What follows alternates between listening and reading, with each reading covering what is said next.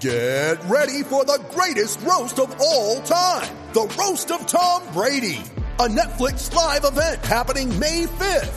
Hosted by Kevin Hart, the seven time world champion gets his cleats held to the fire by famous friends and frenemies on an unforgettable night where everything is fair game. Tune in on May 5th at 5 p.m. Pacific time for the Roast of Tom Brady, live only on Netflix.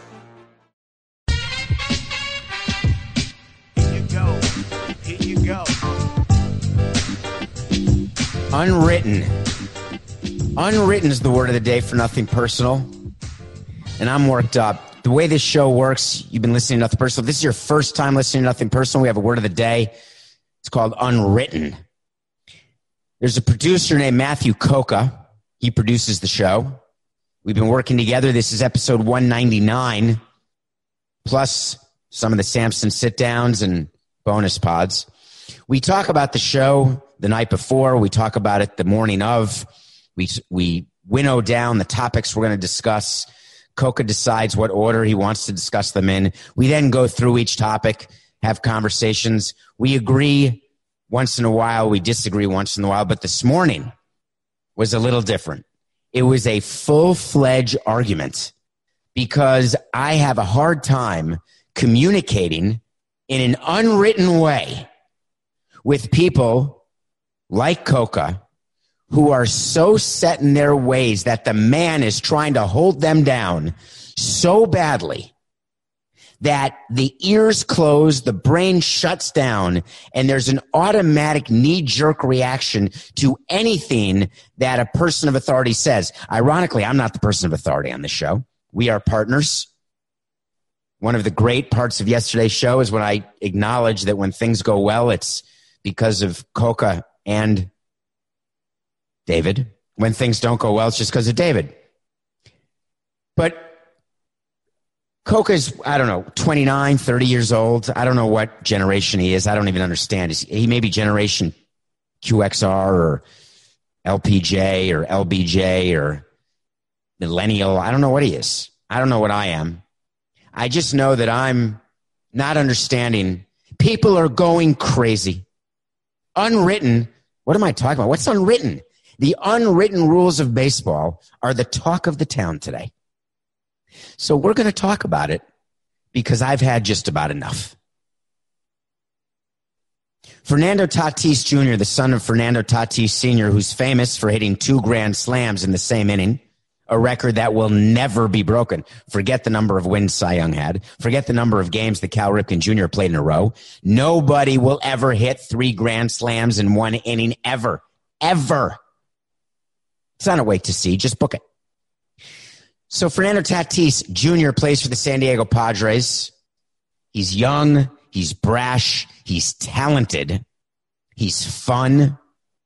He plays for a team that's trying to be relevant. They signed Manny Machado to $300 million. They have a decent pitching staff. They have Eric Hosmer, who's overpaid. They're fighting for a playoff spot. Fernando Tatis is having a great season, leading the league in home runs. I think he's tied with Mike Trout and Aaron Judge. Maybe he's one ahead of all of them now. Trying to bring baseball into the 21st century because all we hear, and I'm tired of it, baseball's for old people. Baseball's boring. Baseball needs to change. I did a whole show with Jayson Stark where we agreed that baseball needs to stop and let the kids play. Baseball needs to be fun needs to let players express themselves, needs to develop personalities, needs to allow personalities to shine through. All the unwritten rules, and there are many of them. The one that got violated last night is the following rule. When you have a substantial lead of five runs or more in the eighth inning or later, and the bases are loaded, or there's two men on, or there's one man on. When you have a three ball and zero strike count, the unwritten rule says you take a strike. In yesterday's game, the Padres were playing the Rangers. The Padres, first year manager, his name is Jayce Tingler. Second year manager of the Rangers, and we're going to get to what he said about this in a minute, is a man named Chris Woodward, who, by the way, I could be wrong, and it wouldn't be the first time. I believe he may have worked on the bench for the Padres before becoming the manager's coach. Could he have been Bochy's, one of Bochy's coaches, Coca? I have that weird feeling. I don't know why. So the Padres are beating the Rangers 10 to 3. Tatis is up with the bases loaded, 3 0 count. He swings, he hits a grand slam. The score is 14 to 3. Manny Machado comes to the plate. Manny Machado gets thrown at. Nobody gets ejected. So Chris Woodward was the third base coach for the Dodgers. So he had nothing to do with the Padres. Thank you, Coca. Manny Machado gets thrown behind as a clear message from the Rangers that they were less than happy that Fernando Tatis had swung on a 3 0 pitch. So let me break down a couple of thoughts. Number one, it is the manager's job, period, hard stop. It is the manager's job to give signs to players playing the game. The same as it is the coach's job in basketball to call plays. The same as it is football coordinator's job to call offensive and defensive plays. Don't give me the argument, Coca, that Peyton Manning audibles and so players have to have the right to audible. Of course, football players have the right to audible. That's because when they line up under scrimmage and they see that there's a different defense than what the coach thought, they then have a list of plays to deal with that new defense. The quarterback recognizes the defense, calls an Omaha audible, and the game continues, which is quite different than an NBA player where a play is called by a coach, not on a fast break transition, but out of a timeout when a play is called. It is out of line for a player to decide, you know what? I don't like that play. I'm going to run a different play. That's not how it works. The coach gets to call the play and the players have to execute it. In baseball, there are signs that come from the dugout and from the third base coach every game, all game. Remember we talked about it? You touch your nose, you touch your ears, you touch your chin. Nose, ears, chin, nose. That's whether or not the pitcher is throwing to first base when there's a man on first. There's an indicator. It's the first sign after the ear. You go nose, chin, nose, chin, ear, nose, nose. That's throw over. Have you ever seen the catcher with a man on base looking into the dugout? Do you think he's looking for approval from his dad? He's looking for a sign. And when the sign comes, that's what the players do. Then you've got the third base coach, hand on the chest. Go hand going down the left arm, hand going down the right arm, taking the cap off, wiping his hair, wiping his brow, covering his chest, touching his nose, touching his knees. Third base coach, two hands on the knees. Third base coach standing five feet to the left of the coach's box. All of those are different signs indicating to both runners and hitters what's next. Are you bunting? Are you stealing? Is it a hit and run? Is it a squeeze? Is it a safety squeeze? If you've ever seen a third base coach go talk to a hitter, that's because the hitter doesn't remember what the indicator is or what the sign is. If you've ever seen a catcher go to the mound, it's because the pitcher forgot what the indicator was from the catcher's signs. By the way, when a catcher gives a sign to a pitcher to throw a pitch, it's the job of the pitcher to throw it. If the pitcher doesn't like it, he shakes his head and gets another sign and they keep going until they find a pitch that the pitcher wants to throw that the catcher gives the sign that the pitcher wants. When they can't get it together, it's called the mound visit. Have you ever seen a catcher getting crossed up? That's when a pitcher doesn't know what to throw and the catcher gets something wrong.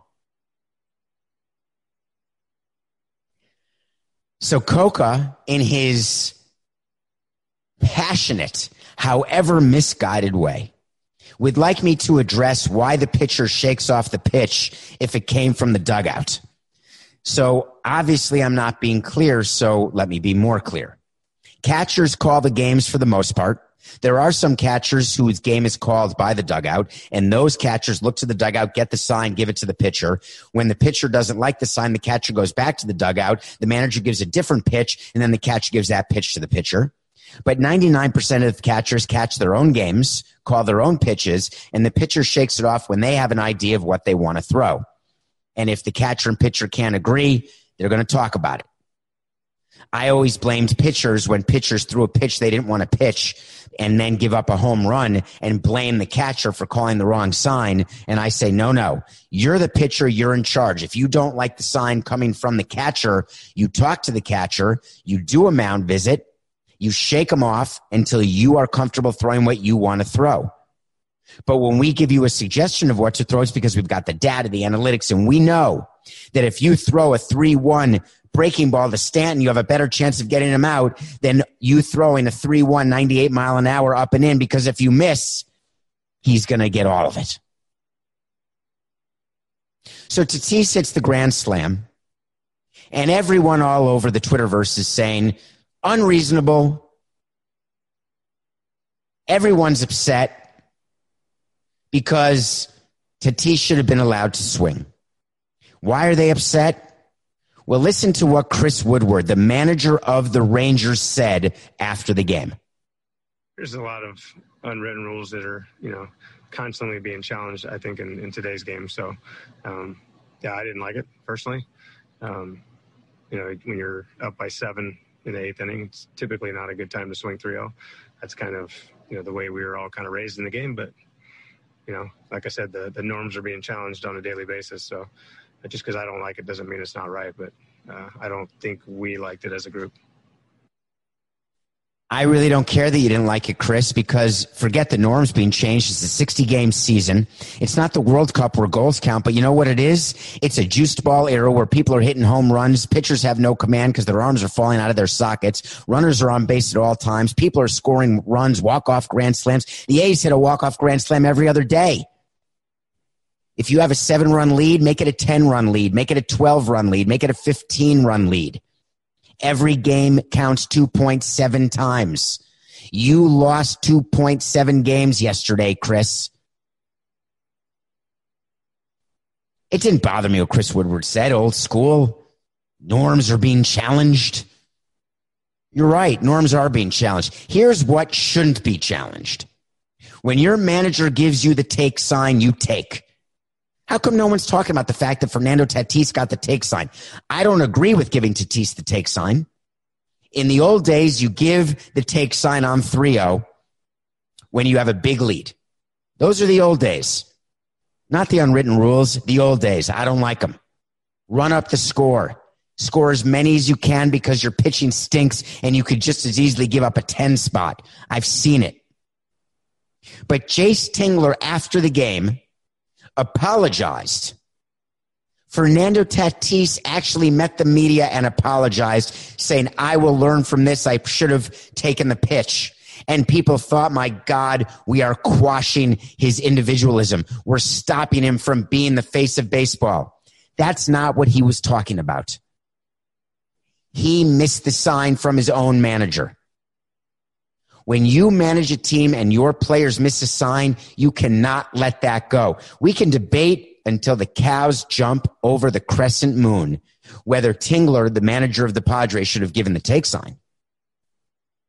But you cannot debate me that having given the take sign, that Tatis should have paid attention to it. When you're the manager, you've got to manage 26 guys, now 28 guys, used to be 25 guys.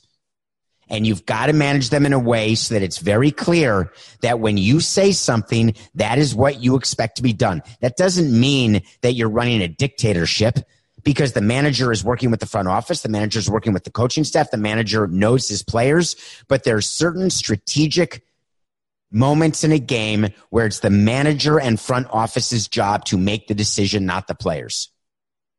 When there's a 3-0 pitch that's right down the middle and a player doesn't swing, because he had the take sign, that's how it goes. One day, someone will explain to me why on August 18th, 2020, people felt the need in this day and age to blame those like me who are changing the narrative and explaining the facts behind the scenes, which is not that the, unwritten rules should be changed, which they should, which is not that the unwritten rules should be written because they should. What I am suggesting is that the dynamic between the manager and the player, the front office and the manager, the front office and the player, those are dynamics that the hierarchy needs to be followed. Unwritten. It's the word of the day. Speaking of norms, you know what I like when we bring in a. Uh, I was talking about this with Coca before the show. Someone uh, on CBS, may have been Pete Prisco, who, if you don't follow Pete Prisco, you should. He is ornery and interesting and learned and fun he said, apparently, and this is total hearsay because I didn't hear him say it.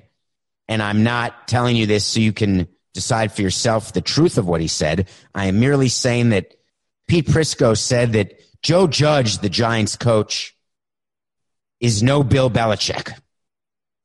Well, that's true. He worked for Bill Belichick. He worked for Nick Saban, but he's now the head coach of the New York Giants. First time head coach. This is his first season as head coach. And he stepped in it last night in a way that first coaches do who think that they have won a ring as a head coach when in fact they've won rings as coordinators or players or something else.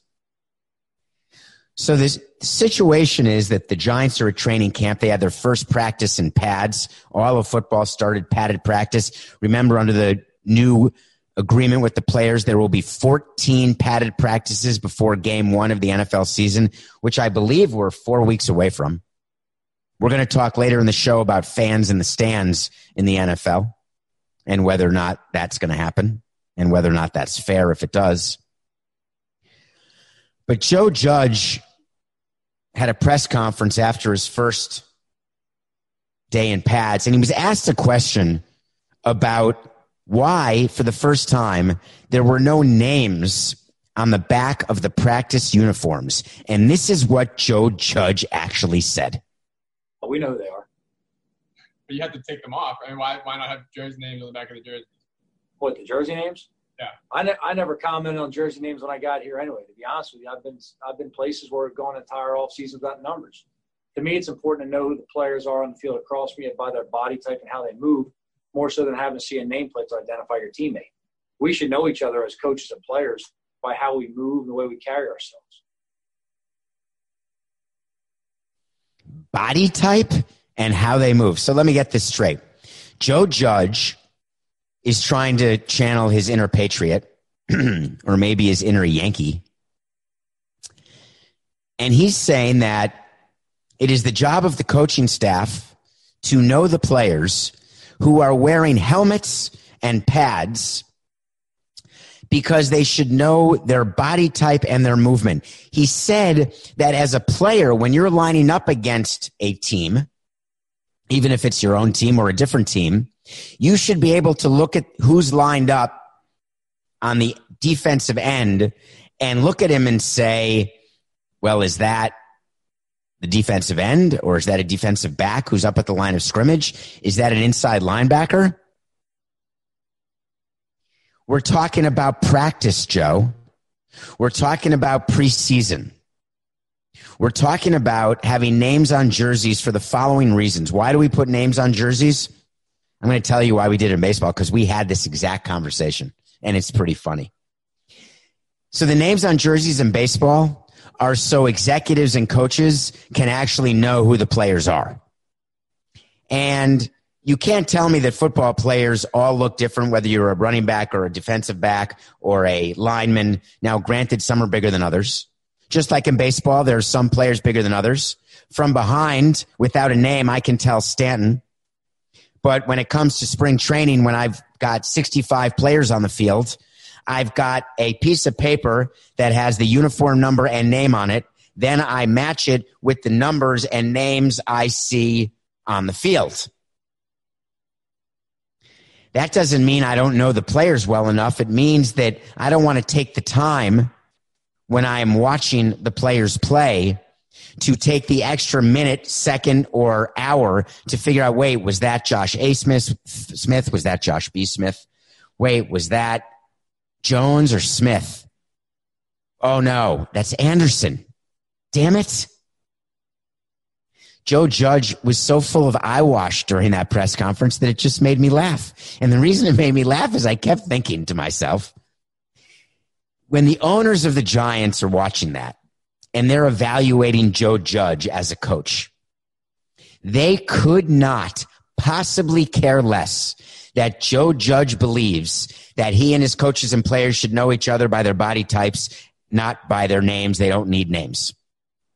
It is a total results oriented business. And all of the gimmicks that new coaches do trying to emulate old successful coaches, it would be like Joe Judge wearing a hoodie and making him feel like he's more Belichick because of it.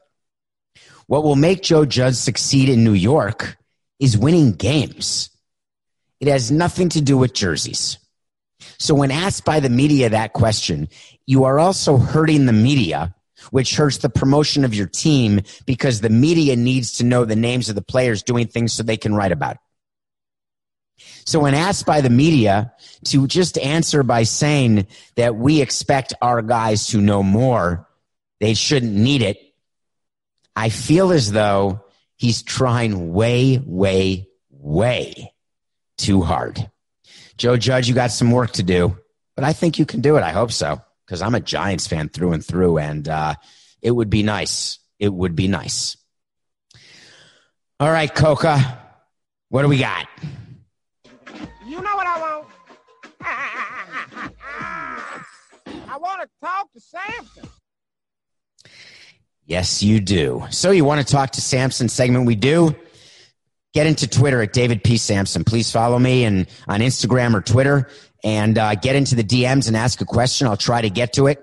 And uh, if I don't, I'll try to answer it directly on the DM. And if I don't do that, I do try to read as many as I can.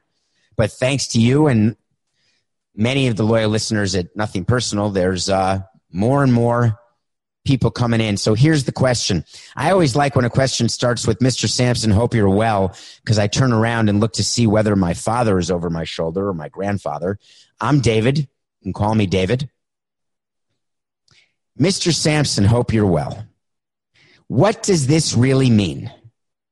He's referring, this question refers to what's going on in the NBA, where word came out yesterday that All Star weekend in 2021, scheduled to be President's weekend in Indianapolis, may have a problem because word got leaked that the hotel contracts that the NBA and the Pacers had held with local downtown hotels had been let go, where the hotels had been called and said, we don't need the rooms anymore. So the question was, I imagine they have thousands of rooms reserved and just won't need as many, even if they do have All Star game there. Or does it for sure mean that the All Star game is going to be in a safer location? Probably much like the entire season. Thanks for that question. And let me answer it. What it means is, first of all, I got to tell you something funny. In the old days, none of this would have happened. When we were hosting the All Star game in 2017, we started several years in advance working with the Greater Hotel and Convention Visitors Bureau. We started working with the Chamber of Commerce's, with the politicians, figuring out where FanFest would be. We needed a hotels, we needed space and meeting events, and it was a whole. We had over 30 committees made up of Marlins employees, complemented by certain Major League Baseball employees. And those committees were in charge of different aspects of the All Star game. If you were at the All Star game in Miami in 2017, that great home run derby, uh, that great, I believe it may have been an extra inning all Star game. Oh my God. The All Star game that we hosted in Miami at Marlins Park, I'm completely blanking. Did Robinson Cano for Seattle by chance hit the game winning home run or a, a go ahead home run or a hit. Oh my God, Coca, I'm having a moment. I, could you just do it for me, please? How did the 2017 All Star game end? So, anyway, and that was the home run derby where I wanted Stanton to win, and Justin Bour was in it, and he did well. And Aaron Judge ended up stealing the show. I think Aaron Judge won the home run derby in 17. This is the worst moment I've had on Nothing Personal that I would forget the 17 All Star game in that way. It's only three years ago. In any case, so cut to you make these hotel reservations in blocks. Coca's telling me it was Cano. Yes! Cano hit a home run to win the game, Coca? I can't believe it. And he was the All Star MVP. Did Judge win the Derby? I wish you could hear Coco when he talks into my ear and writes in very small print. He's going to have to separately search that while I'm talking. I'm not going to delay any further because the way it works is you go to the hotels and you get, yes, it was Judge. So I did have it. I just, I got to believe that I still have a few synapses left, which is shocking at my age, given everything that's gone on in my previous two and a half score plus. I'm into my, I'm ending my third score. Not for a while though. Okay. So what you do is you go to hotels, they bid, they want to host the teams, they want to host executives, they want to have rooms sold, especially in Miami in the summer when it's a downtime. So they were bidding against each other and we would choose hotels which had enough meeting spaces, which had where we could have security and all these different issues, but you do it very much in advance and then you sign a contract. The contract states that you are buying all of these rooms and then you resell them to the teams and to the players, to the Players Association, to executives, to sponsors, to guests. So you become basically the intermediary. But there's an out in every contract, which is a date after which the contract is firm and the money is owed to the hotel in full. It's like a cancellation policy that you'd have when you're going into a hotel or going on a trip. They always say, if you don't cancel within three days, we're charging you the full amount. Or they'll say, we're charging your credit card for one night. And if you don't come, we'll refund you up to 50% if you cancel within two weeks. It's 20, 75% within three weeks or 0% if you cancel the day before, unless you have a note from your doctor that says you can't travel and then we'll still screw you. So in Indianapolis, word came out that all of the hotels got canceled. In the old days, no one would ever know that. You know how on Twitter you can now see when MLB games are being canceled because there's this Twitter site that actually follows, I think it's called Sports Teams Aviation or something, where if there's a flight that a team is taking, a team charter, and it gets canceled, the team has not announced that a game's postponed or canceled. They haven't spoken about COVID, but this Twitter account announces, hey, there's no flight. And when there's no flight, guess what? That means the team isn't going. And then the team says, no, no, we're just going the next morning. We'll announce later. And then they announce, yeah, the game was postponed. So all of these aren't leaks. It's just there's so many different ways to get information. This word came out because somebody who has a blog or a, or someone in the media or someone who has some sort of voice or platform has a connection of a general manager of a JW Marriott in Indianapolis. And by the way, they were on the phone talking about the normal drivel. Hey, did you know that the NBA canceled our contract? What a bunch of jerks. Ding ding, breaking news. Well, the NBA hasn't commented, but I will. There is breaking news. The NBA All Star game will not be in Indianapolis in 2021 during President's Week. It's not going to happen. There is much discussion right now about the 2021 season. Will it be completely in a bubble the way their postseason has? Will it start December 1st or December 25th? Either way, that's not normally when a season would start, which would be around Halloween. So the All Star break cannot be when it was going to be. It's a total cluster for Indianapolis. It's very unfortunate because losing all of those rooms, all that economic impact, it has nothing to do with not as many people going to it because when you cancel, that means nobody's going to it. It for sure does not mean that the All Star game will now be at a safer location. There's no way to know what's safer in 2021. The NBA, when they're evaluating this, that's like the Major League Baseball saying, let's do a bubble in Florida because New York sucks. Now Florida sucks and New York's great. Now, now Florida's getting better. Maybe we can bubble there. How's Texas doing? They were good. Then they're bad. Then they're good. Then they're bad. MLB's looking at bubbles for postseason. I like Texas. I like California. Well, I like a peanut butter and jelly. It doesn't mean I have it every day. What you like today is not necessarily what you will like tomorrow. By the way, I don't know why I said jelly. I only like peanut butter and peanut butter. I actually make a sandwich with peanut butter on both pieces of bread and put them together. When I was younger, I liked jelly, but then it was too, um, and I would only use grape jelly, but it got too wet and I didn't like it. And you know what actually was the turning point? If I could share this with you when a company came out with peanut butter and jelly in the same jar. It was so disgusting to me that I couldn't do it. Coco just resigned, by the way. So we move on, although maybe we don't. It's business, it's nothing personal.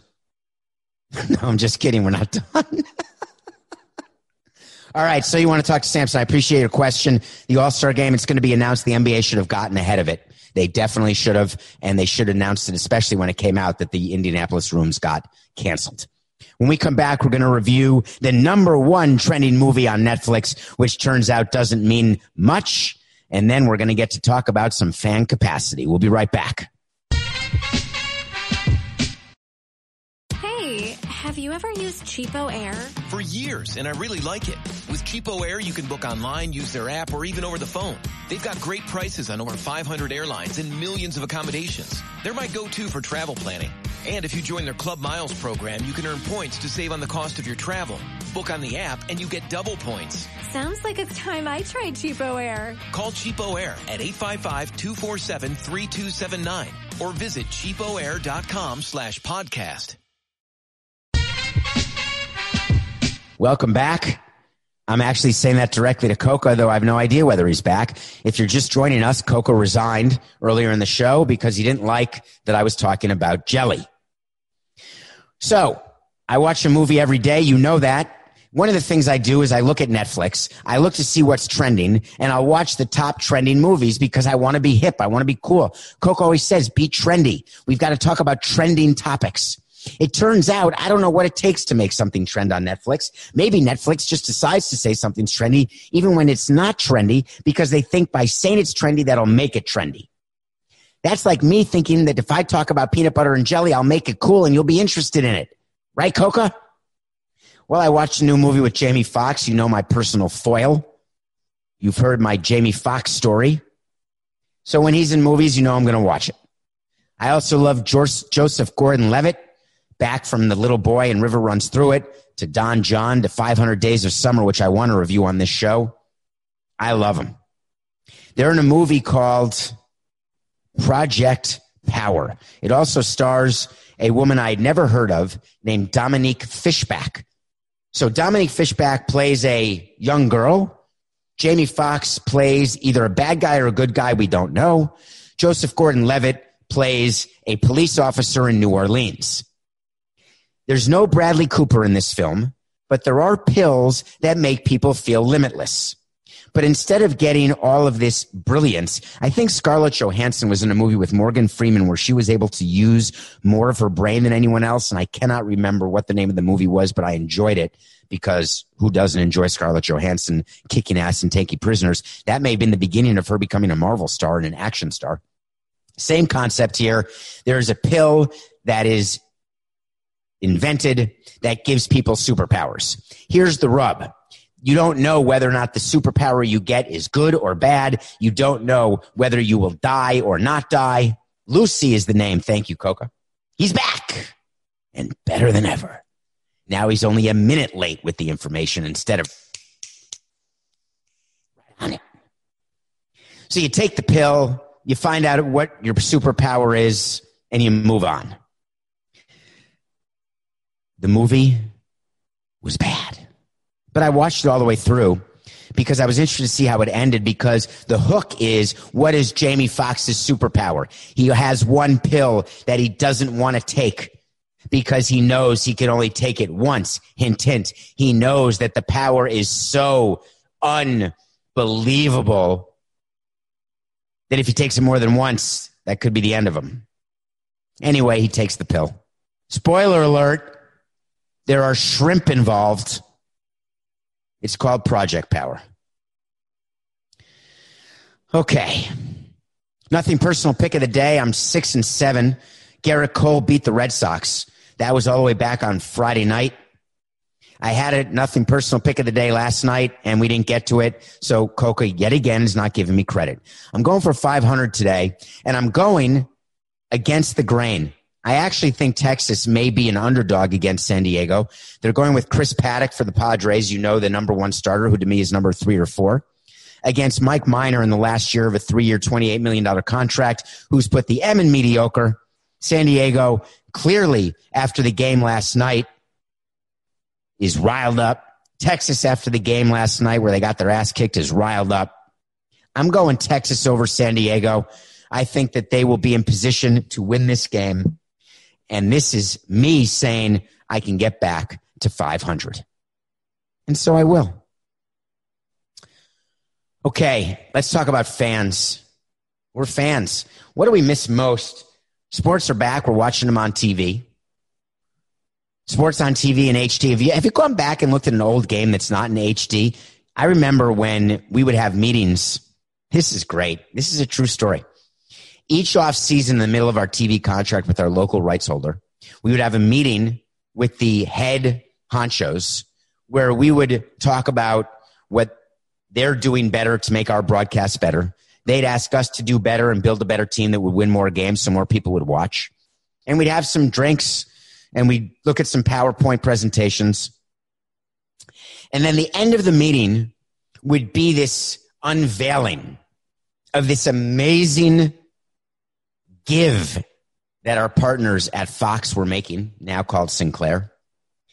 David, we just want to let you know you guys never finish above 500. You trade everyone away. Barely anyone watches. But this year, we're going to have 20 games in high definition.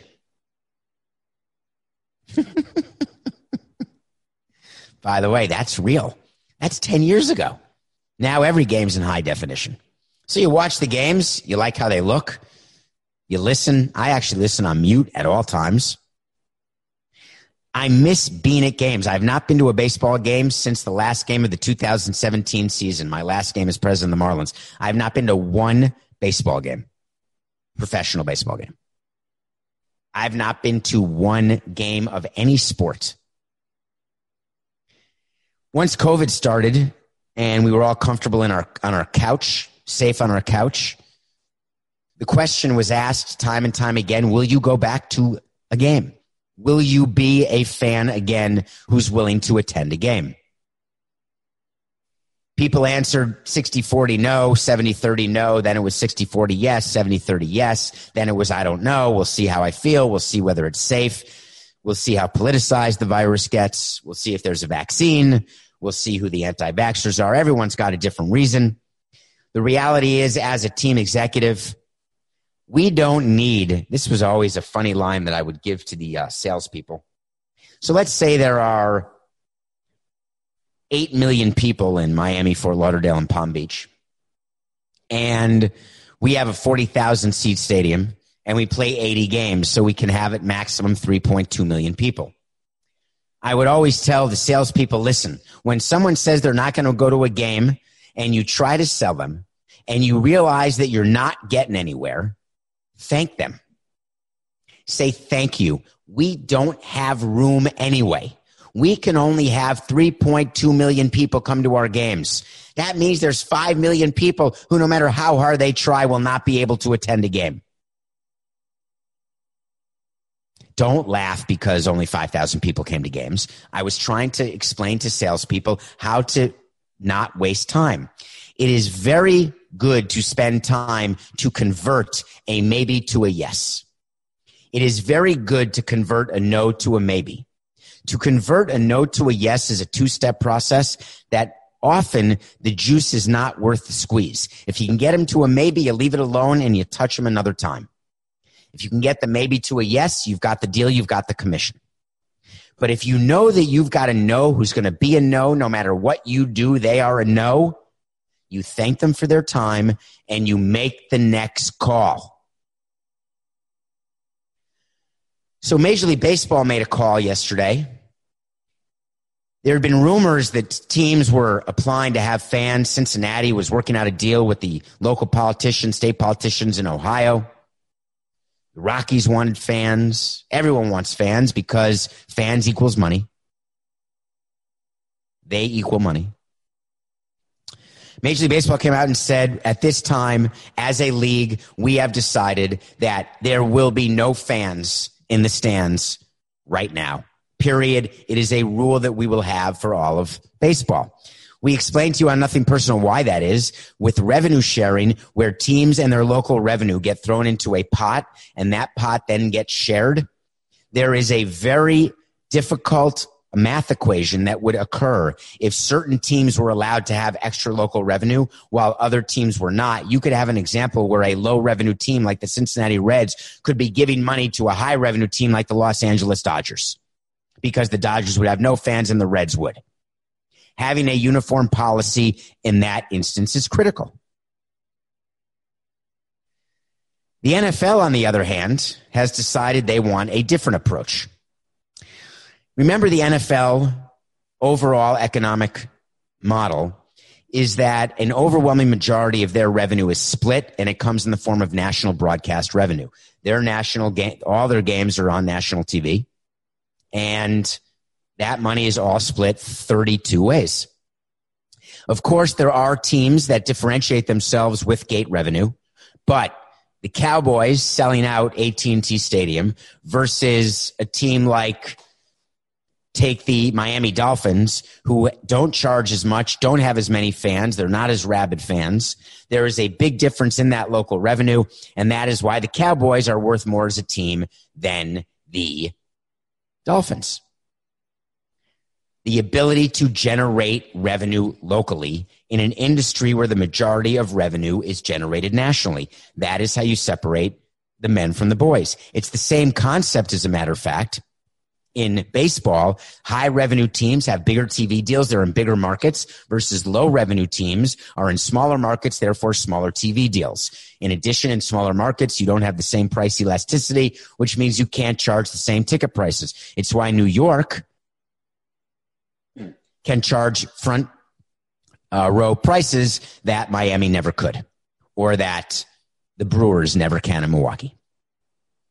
But in the NFL, the Chiefs came out in Kansas City and said, we plan on having 22% capacity next season. We plan on allowing up to 15,000 fans. The Bears came out the same day and said, we've decided no fans.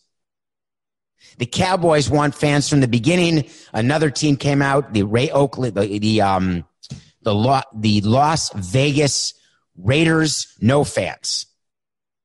There's another team that came out and said we're going to have no fans for the first two games and then reevaluate. It is zero uniformity.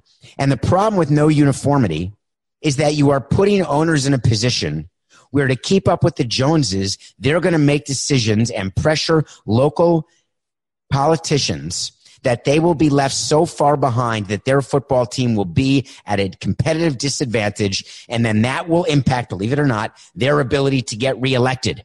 You think we're crazy? You think politicians don't enjoy when sports teams win and they get to be at the forefront of that? They do. You can ride sports victories to political wins. Believe it or not, it's been done. I've seen it actually. You can also ride sports losses to political losses, or you can be a politician who supports something that helps the sports team and then you get recalled. Everything's possible. But the NFL's job has got to be to make it uniform. They have got to, and here's why. In addition to owners working against each other and pressuring for the possibility where health and safety protocols will be at risk, What you are saying as Roger Goodell is that you are fine with the different franchisees of your brand having different opinions about something where the country is so divided right now. And from a business standpoint, that's a mistake. What sports leagues need to be doing is promoting unity. They need to be promoting the possibility that as an organization, they can come together no matter how disparate their political views are, no matter how disparate their market size is, and they can come together and make decisions as a group. And that's got ramifications and ripple effects for our entire society. In a world right now, it's primary day right here in Miami today in South Florida. In a world where divisiveness is absolutely the word of the day, much more so than unwritten. The NFL had a moment. But why are we surprised? The NFL, this entire COVID pandemic, has been doing nothing but making sure that their season progresses exactly in the way it needs to to maximize the revenue to the owners and maintain those asset values that are seen in Forbes the NFL, by not having a uniform attendance rule, is giving you the best example possible on a random Tuesday that it's always business. It's nothing personal. Have you ever used CheapOair? For years, and I really like it. With CheapOair, you can book online, use their app, or even over the phone. They've got great prices on over 500 airlines and millions of accommodations. They're my go-to for travel planning. And if you join their Club Miles program, you can earn points to save on the cost of your travel. Book on the app and you get double points. Sounds like it's time I tried CheapOair. Call CheapOair at 855-247-3279 or visit cheapoair.com slash podcast.